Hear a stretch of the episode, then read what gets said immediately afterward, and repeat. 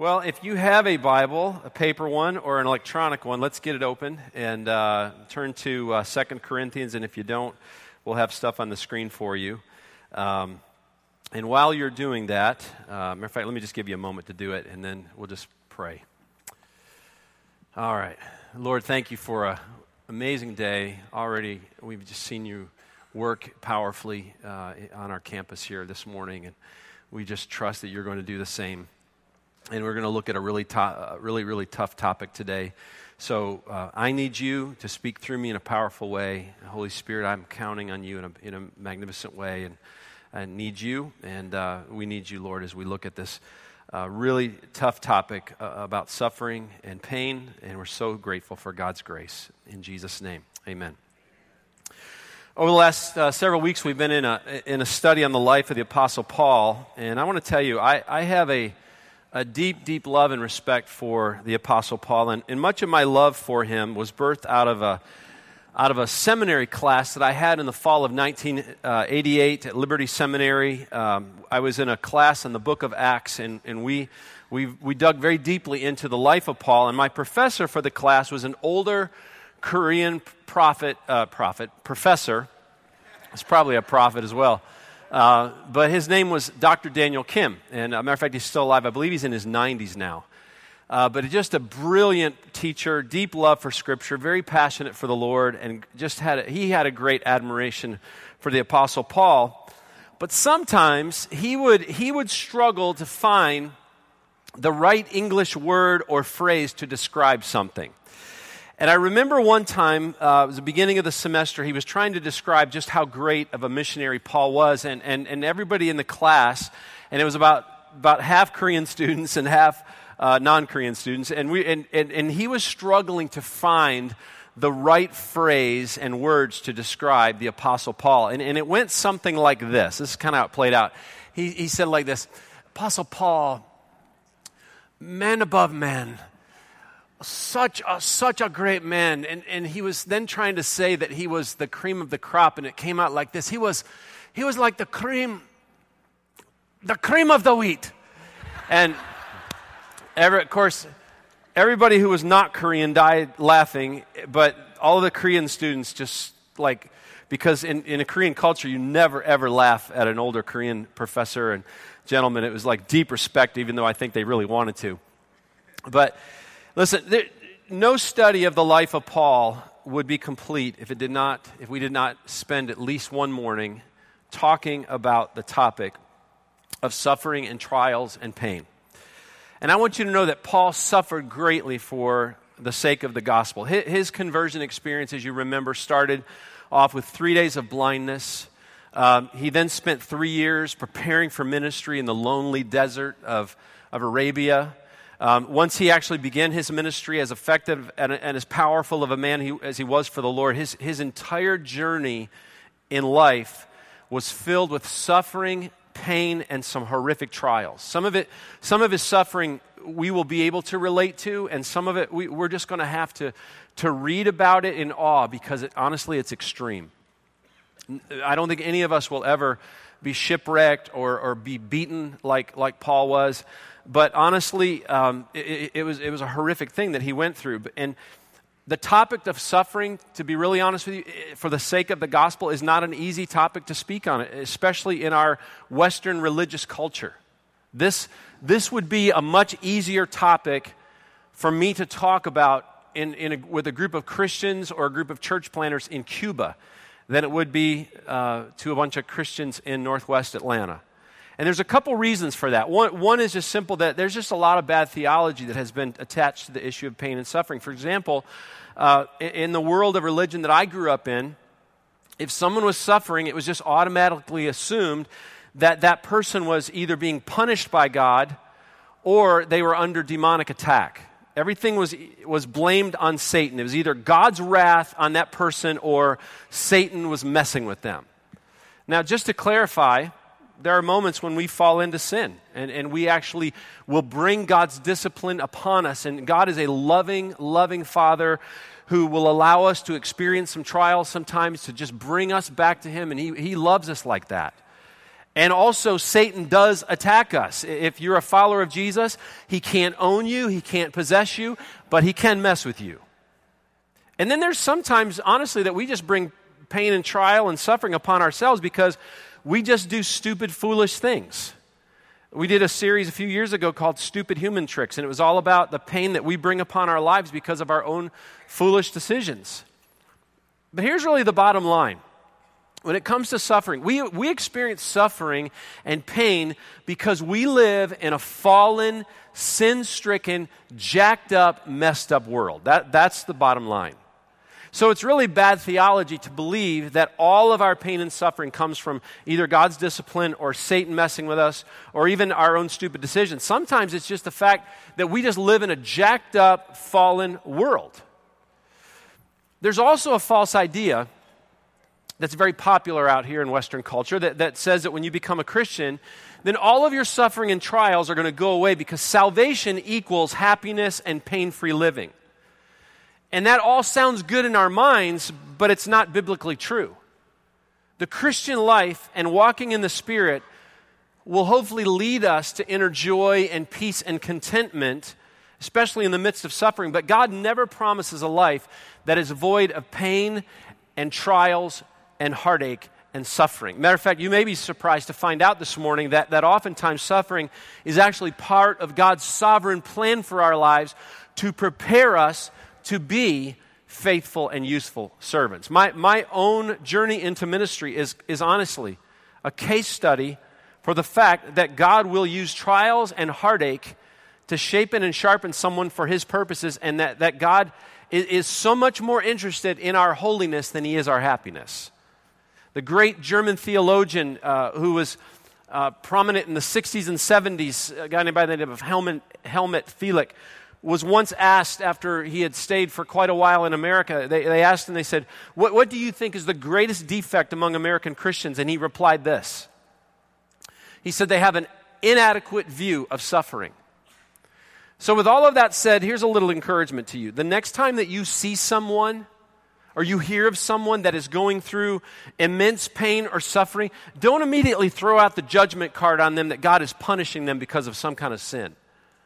Or that the devil is having his way with someone because maybe they've opened a door for that to happen. Listen, instead, understand this that, that suffering and trials and even pain is part of our journey as Christians. Every person in this room is going to face some sort of pain, some sort of trial, and some sort of suffering at some point in our lives. It's going to happen. It may come in the form of, of a loss. I, I, when I say that, I think of just recently a sweet couple in our church, David and Haley Cole. They lost their three year old son, Holston, in a, in a tragic accident. It may, it may come in the form of a debilitating physical situation. I think of of Chris and Jamie Sparkman, who've been part of our church for a lot of years. And Chris, as you know, he just went through his 52nd surgery as a result of a, of a gunshot wound to the stomach. A few years ago, if you remember, he was involved in a situation in Kennesaw where a gunman tried to take out a, U, a UPS uh, FedEx place. It may, be, it may be the pain of watching a child or a, or a family member walk away from God. It, it may come in the form of persecution for standing for Christ. Uh, th- this past week I was in Boston. Some of you may know, and if you don't, you, you now will, that, that we're, we're heavily invested in helping to plant churches in the city of Boston. And we now have three church planters that we've invested in and helped to, to get off the ground up there, and they're doing well. But, but I was standing with the church planter in East Boston and we were overlooking the whole East Boston area and, and the bay, and, and, and, across there was Logan Airport, and we were standing next to this 50 foot statue of, of, of Mary. And he was talking about how much persecution that his teenage children have gone through since they've moved from California to Boston. And I, and I, and I just sat there listening to this, and I'm thinking, I, I was speechless. And I, am not speechless a lot, by the way. I, I was speechless listening to how extreme the persecution was that his kids were going through for being Christ followers in a public school in a city that is vital to our country's spiritual history, right here in our own country. I, I just couldn't believe it. I have no idea this morning what type of pain or trials or suffering you may be facing in this moment. And, and I don't want to. I don't want this morning to come off as, you know, as, oh, I walked in, I'm, I'm a visitor to Westridge. What a down service. You, you are a fatalist dude. What's wrong with you this morning? Because I want you to know, as Christians, we have so much to rejoice over. We just sang about so much of, of what we have to rejoice over. But here's what we're going to learn from Paul's life today. Regardless of what we face, regardless of how bad things get in our life, how much suffering, how much trials, how much heartache we go through, we can find strength in God's grace. If you are a follower of Jesus Christ, you can anchor yourself in the truth that God has given us grace to deal with whatever He allows us to face. The Bible says that His grace is sufficient, which means it's more than enough for whatever we go through. And when we are at our weakest, it is a platform for God to be at His strongest in our lives. The Bible says God's power is made perfect in our weakness. And if there was ever a man that understood this truth in a very powerful way, it was the Apostle Paul. From the day that Paul received God's gift of salvation, there was hardly a day that passed that he was not in some type of intense physical pain, or he was dealing with some form of trial or suffering, or facing some kind of hardship because of his calling and passion to share Jesus Christ with the lost world. And thankfully, Paul was open and authentic enough to, to bare his soul and to share a lot of this journey of his suffering with us here this morning. We know for a fact that Paul wrote at least 13, maybe 14 of the books of the New Testament, and all of them are filled with passion, they're filled with emotion. However, none of them speak more deeply about Paul's personal journey or actually give us a window into the tough emotions and trials that he went through than Second Corinthians. And it really is, quite honestly, Second Corinthians is a look at Paul's theology on suffering. Listen to how Paul starts off this letter in 2 Corinthians chapter 1. He says, Blessed be the God and Father of our Lord Jesus Christ, the Father of mercies and God of all comfort, who comforts us in all affliction, so that we may be able to comfort those who are in any affliction with the comfort with which we ourselves are comforted by God. So, right away, Paul mentions two words affliction and comfort. He doesn't, and he doesn't waste any time telling us why sometimes God will allow us to experience specific pain, and He knows that eventually we're going to be able to use that pain or that suffering to comfort someone else very specifically. Over the last several years, we've lost quite a few of, of, of our children and, and, young adults here at Westridge Church. It, has been tough. We've, we've lost some, some staff members, and every time it happens, like it did a few weeks ago, I will look out into a funeral crowd and I'll, and I'll see moms and dads who have, who have lost a child, who may have no connection with the couple who may be sitting right down here who just lost a child, but they're there to bring support and, and comfort as grieving parents. If you've ever struggled through the pain of a divorce, no one understands as much as you do when, when a friend tells you that, that his or her spouse just walked out on them if you've ever had cancer or, or some other kind of life threatening illness, no one understands better than you do how someone else feels who has just received that same news. When, when, I, when a man in our church or in the community tells me that they just lost their dad, I immediately connect with them because I lost my dad very tragically almost 12 years ago. Matter of fact, I have a book that I give them because I, I, somebody gave me a book right after my dad died. It's called When Your Father Dies.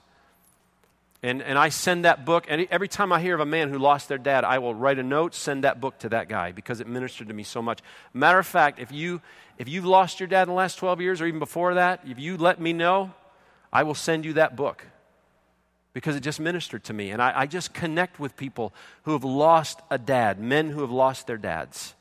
But that's how God's works. When we go through afflictions, not only does God give us the grace to deal with it, but that same grace gives us the strength to comfort others who are going through the same things. Then you, then, then you, you dig a little deeper and further into chapter 1, and Paul begins to actually dive specifically into his own suffering. And, and he writes to his friends at Corinth that he didn't want them to be unaware of the fact that, that while he was ministering in Asia, he was under such a great burden that he ran out of strength and that he even despaired for his life.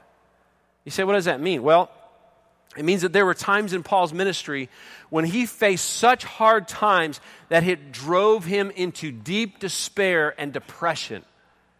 Now, I don't know if that helps any of you to know that, or maybe it hopefully even removes some shame off of you about your own issues. But there, are, there were times that Paul was so down and so discouraged and so depressed that he didn't know if he was going to make it.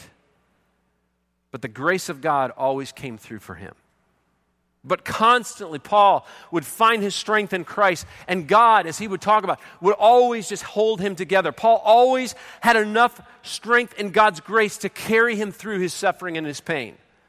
And then Paul says in verse 9, he says, and this is my paraphrase, by the way, through, through my darkest moments, I learned to trust Christ, and God came through, and he showed me his remarkable power, the same power that rose Jesus from the grave. Folks, that's called grace.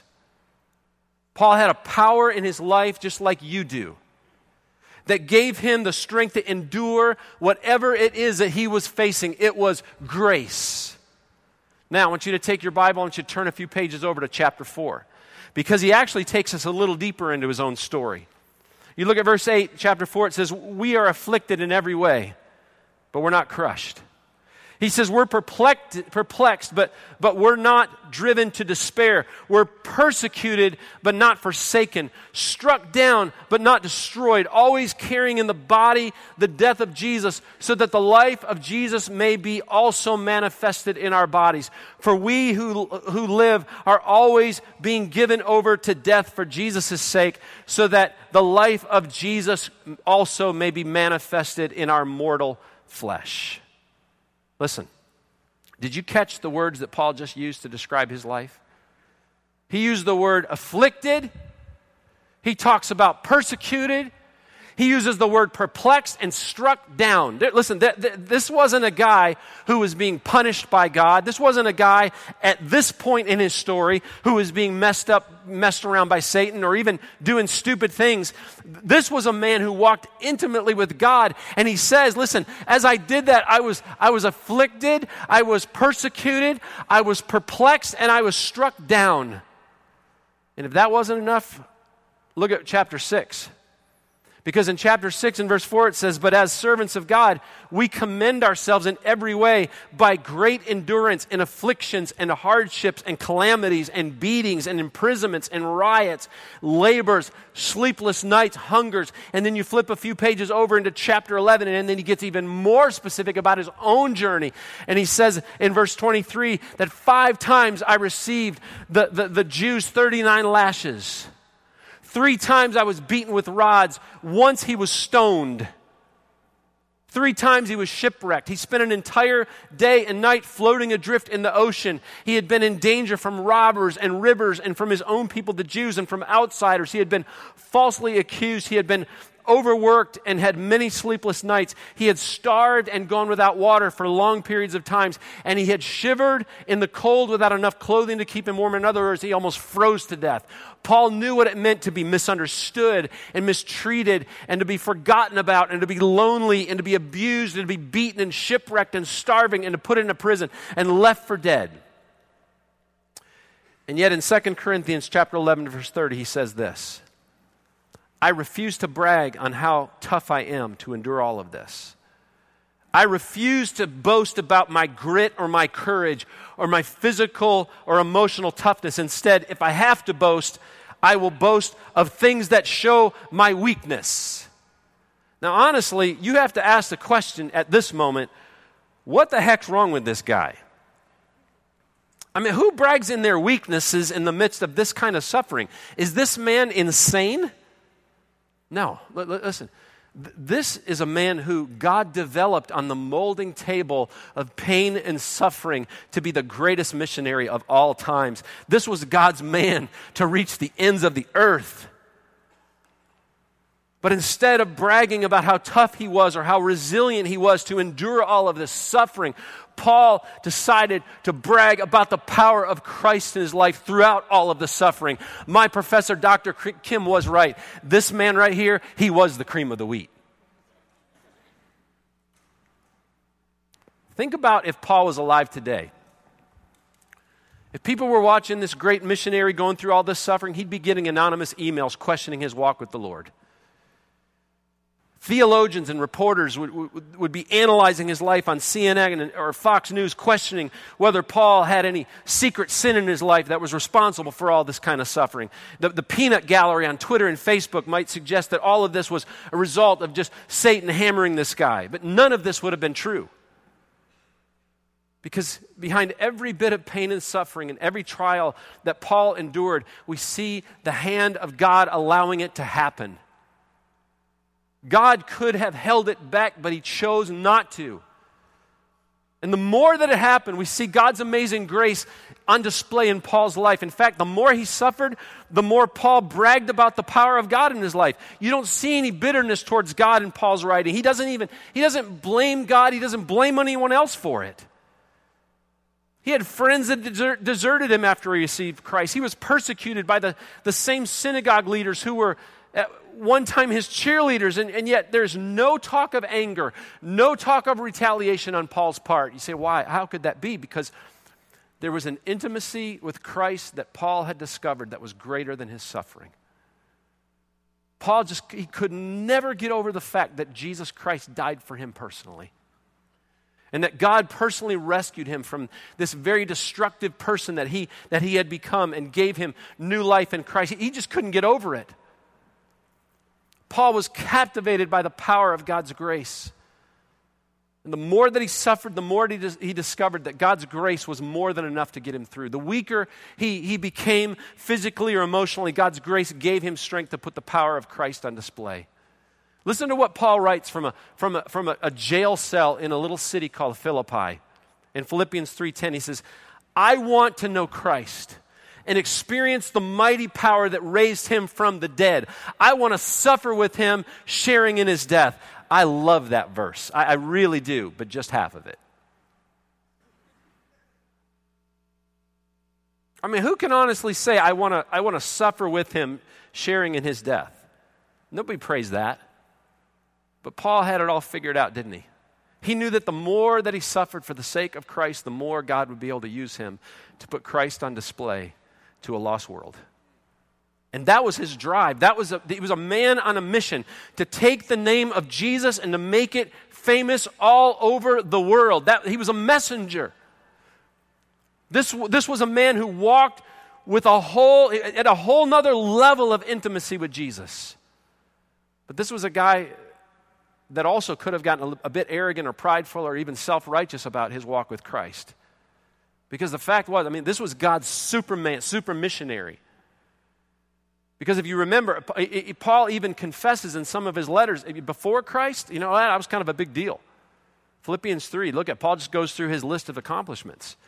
Well, knowing that, God had a plan for that as well. It was called a thorn that would not go away. In 2 Corinthians chapter 12, Paul tells us a little bit about how close he is with God and how God had given him actually some special visions, some, some, some insider insight. He calls it some insider revelation about Jesus in heaven. God was kind of letting him see things that no one else saw. And then he says this in verse 7 So, to keep me from being conceited, because of the surpassing greatness of the revelations, a thorn was given to me in the flesh, a messenger of Satan to harass me, to keep me from being conceited. Paul says, to keep me from being arrogant and prideful about the special closeness that I had with Jesus, God allowed a messenger of Satan to harass me in the form of a thorn. Now, the Greek word for thorn here means a sharply pointed stake. And God reveals himself to Paul in this amazing vision and then allows him, believe it or not, to experience agonizing pain for the rest of his life. Why? To keep him humble. Now, what exactly did Paul experience? Well, some people think it was a series of sinful temptations. Some people think it was tremendous persecution. Some people think it was some kind of physical deformity. Some suggest Paul had migraines or epilepsy or, or eye trouble. Some theologians, believe it or not, even think that Paul became a hunchback. We don't really know, quite honestly. I don't think it really matters. Paul calls it a messenger of Satan. You see, the enemy hoped to use it to cause Paul to get bitter and to turn away from God and his calling on his life. But instead, God used it to keep Paul humble and dependent upon him and to drive him to his knees. You can almost sense this war going on in the cosmic air, air, uh, air airwaves above Paul's life. Satan punching and pounding on Paul to get him to walk away from God. And yet the Lord just continued to give him grace to endure, to humble him, and to keep him from getting a big head. Chuck Swindoll says pride doesn't reside in the hearts of the broken, the split apart, the wounded, and the anguished of soul. This, this thorn in the flesh humbled Paul. It caused him great pain. Matter of fact, in verse 8, he says, Three times I pleaded with the Lord about this, that it should leave me. And honestly, I would be doing the same thing. Matter of fact, I have prayed prayers like this Father, remove this grief. Remove this pain. Remove what my boys are dealing with right now. I can't tell you how many times over and over and over again, Amy and I have prayed prayers like that, sometimes laying in our bed at night, crying, tears running down our face. Lord, please. And that's how God, that's how Paul prayed here. But how did God respond? Look at verse 9. But he said to me, God said to me, Paul, my grace is sufficient for you, for my power is made perfect in weakness. God allowed Paul to experience a thorn that would not go away, and to deal with it, he gave him a grace that would just not let go. Now, I want you to understand very clearly what just happened here. Paul is pleading with God to take away his pain. Lord, give me some relief here. And God says to him, No. No. Instead, God says, I'm going to give you something else, Paul. I'm going to give you sufficient grace. In other words, my grace will be more than enough for you. Because not only will you find strength to endure in my grace, but, but you will have power. Uh, my power will be put on display because of your weakness. Now, honestly, how many of us truly could handle an answer like that? I'm, I'm not going to heal you. Instead, I'm going to use you and your pain to draw people to my son Jesus. Now, here's what I've learned about suffering and pain and trials it is not always God's will that you be healed. God doesn't always relieve the pressure when we're suffering. God's plan for our lives is not always wonderful from a human standpoint. I don't care who says it is. It's not always wonderful from a human standpoint. And happiness is not God's chief goal for our lives. Yes, Brian, but that, wait a minute, that's not what I've been taught by the TV preacher that I'm currently listening to. I know, but that's, that's the truth from Scripture.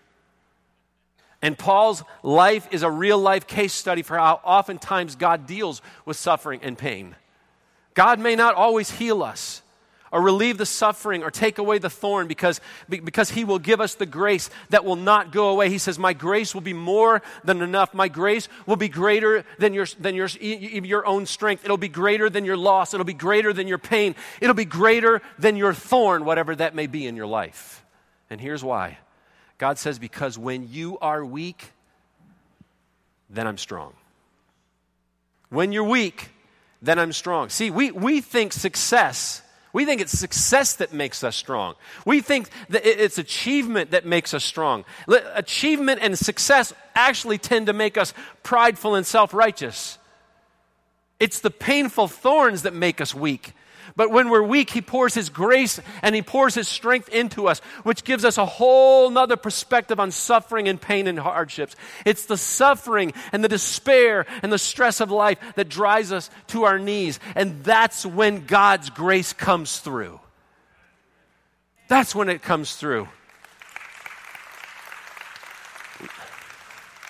Chuck Swindoll says life is not about your being comfortable and happy and successful and pain free. It's about becoming the man or woman God has called you to be. Let's look at Paul's response to God's answer. All right, Lord, if you're not going to heal me, then I will boast all the more gladly of my weakness so that the power of Christ may rest upon me. Let me read that from Eugene Peterson's version called The Message. It says, I quit focusing on the handicap and began appreciating the gift. It was a case of Christ's strength moving in on my weakness. Now I take limitations in stride and with good cheer. These limitations that cut me down to size, abuse, accidents, opposition, bad breaks, I just let Christ take over. And so the weaker I get, the stronger I become. Way to go, Eugene Peterson. See, that's the complete reverse of, think, uh, of thinking, isn't it? It's a complete reverse way of thinking.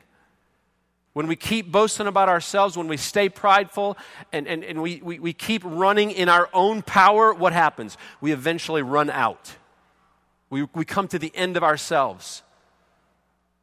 But when we keep boasting about Jesus in the midst of our brokenness and our weakness and our suffering, Christ comes through every time. When we keep putting him on display, grace comes through to rescue, and that's where we find strength. That's, that, that's when we can say, when I'm weak, he is strong. Now, as, as we close, I want to give you four R's. Four to hold on to when you're suffering. First of all, recognize, recognize that suffering is not a new concept. In the oldest book in the Bible, we meet a man named Job. Job may be the only man in the whole Bible that suffered more than Paul. And Job says these words Job 5 7 Yet man is born to trouble as surely as sparks fly upward. See, we need to put aside this teaching that if, if we trust Christ to be our Savior, then everything's going to be happiness and roses. We, we actually need to teach our kids and our grandchildren that suffering and trials are a very real part of life, very, very real part of the Christian life. See, we, we live in a messed up, sinful, falling world where people go through tough, tough times. And it's been like this since the day that man fell in the Garden of Eden we need to realize, second thing, that, that suffering plays a beneficial role in our lives. That realization, let me tell you, what, it'll keep you from looking for someone else to blame when you're going through tough times. When we go through tough times, it's easy for us to, to look for something or someone to put the blame on. And you may be struggling or suffering this morning, and you are, in your mind, you're consumed with a person that you blame for your issues. You think about them in the morning when you wake up, you think about them all through the day. They're the person on your mind when you go to bed at night. And you may be struggling with bitterness or, or thoughts about wanting to retaliate against that person. You want justice, and you're, you may be justified in your feelings for wanting justice. But here's what I would encourage you to do give God all those emotions, give Him all those feelings, all those hurts, and allow God's grace to turn this situation into a win. Give, give, give this to, the, to God and, and ask Him, Lord, would you strengthen me for your glory? Ask Him to use you to help someone else through their tough time. Don't miss what God is wanting to do in your life through your suffering. God never wastes a moment of our suffering or our pain or our trials. He does not. The third thing release the idea that contentment requires comfort. You can find contentment in life regardless of what you're going through. Listen to, listen to Paul's words as he's sitting in a nasty prison cell, chained to a wall, thinking he could possibly die. Philippians 4, verse 11, he says, I've learned to be content whatever the circumstances. I know what it is to be in need. I know what it is to have plenty. I've learned the secret of being content in any and every situation, whether well fed or hungry, whether living in plenty or in want. And then he says this I can do all this through Christ who gives me strength. See, the secret to Paul's contentment was knowing that Christ's strength in his life was being perfected in weakness. The weaker Paul became, the stronger Christ became. That's why he could say, I can do all things through Christ who gives me strength. That verse doesn't mean I can dig down deep into my own well of strength. I can, I can find my strength in my own power. No, no, no. It means the weaker I become, the stronger Christ becomes. He knew that regardless of what happened, God's grace would give him strength and it would be more than enough. It would be sufficient. And then remember, remember that God's grace is sufficient for whatever we face in life. Paul pleaded with God, Take it away, God, take it away, take it from me. I can't handle it anymore. And God says, My grace is sufficient for you, Paul, for my power is made perfect in weakness. You may be suffering right now here this morning. Honestly, it may be a result of your own sinfulness. And Satan is just now, he's jumped on and he's piling on. That's how it works. He's piling on and just beating you, and God says to you, My grace is sufficient for you. There's forgiveness. My grace is sufficient. My power will be, it'll be made perfect in weakness. It'll be put on display. You may be going through a divorce here this morning. Some of you, some of it's a result of your own foolishness. You, you share in that. Really doesn't matter at this point, does it? Because honestly, it's, it's just painful. Let's just deal with it how it is. And God says to you, My grace is more than enough for you. My power will be made perfect and put on display in your weakness. You may be dealing with chronic pain or depression or illness something's going you, you pleaded with God to take it away, and God has said, No, no. My grace will be sufficient for you to walk through this journey. You may be lonely this morning. Got a lot of single adults in the room. Got a lot of folks who have lost a, husband or a wife, and you're just lonely. Maybe you've been through a divorce and you're lonely. And God says, My grace is sufficient for you. My power will be made perfect in your weakness. You may be looking ahead at your life and you feel like your dreams have been crushed and your future looks dim. Can I tell you? You can find strength in God's grace because His grace is sufficient for you. His power will be made perfect in your weakness. When you are weak, He will be strong. All of us in this room, if we're not, we will be. Dealing with suffering, dealing with pain, dealing with trials, dealing with heartaches. His grace is sufficient for us, isn't it? His power, if we will boast upon Him and not ourselves, our own strength, our own power, our own resilience to get through and to fight through it. No, no, no. When I'm weak, He's strong. When I dig down deeper, I'll find. No, no, no. When I'm weak, He's strong. When I'm weak, He puts His power on display so that God can use me to either help others or to point people to Jesus. That's Paul's theology of suffering.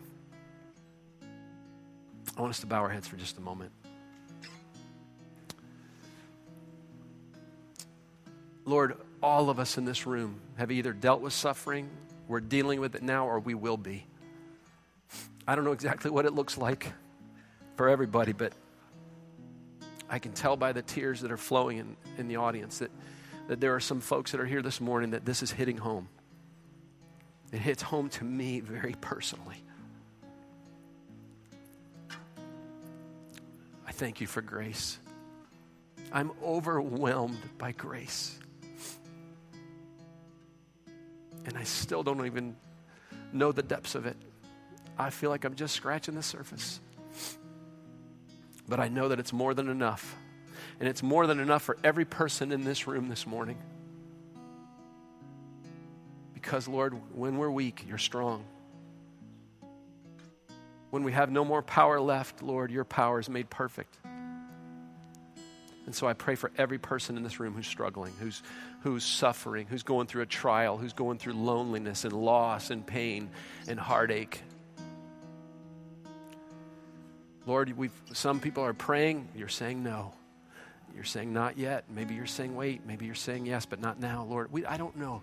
It, Lord, there's so many things going on here today, but you know everything very specifically, and you're sovereign, and we love you and we trust you.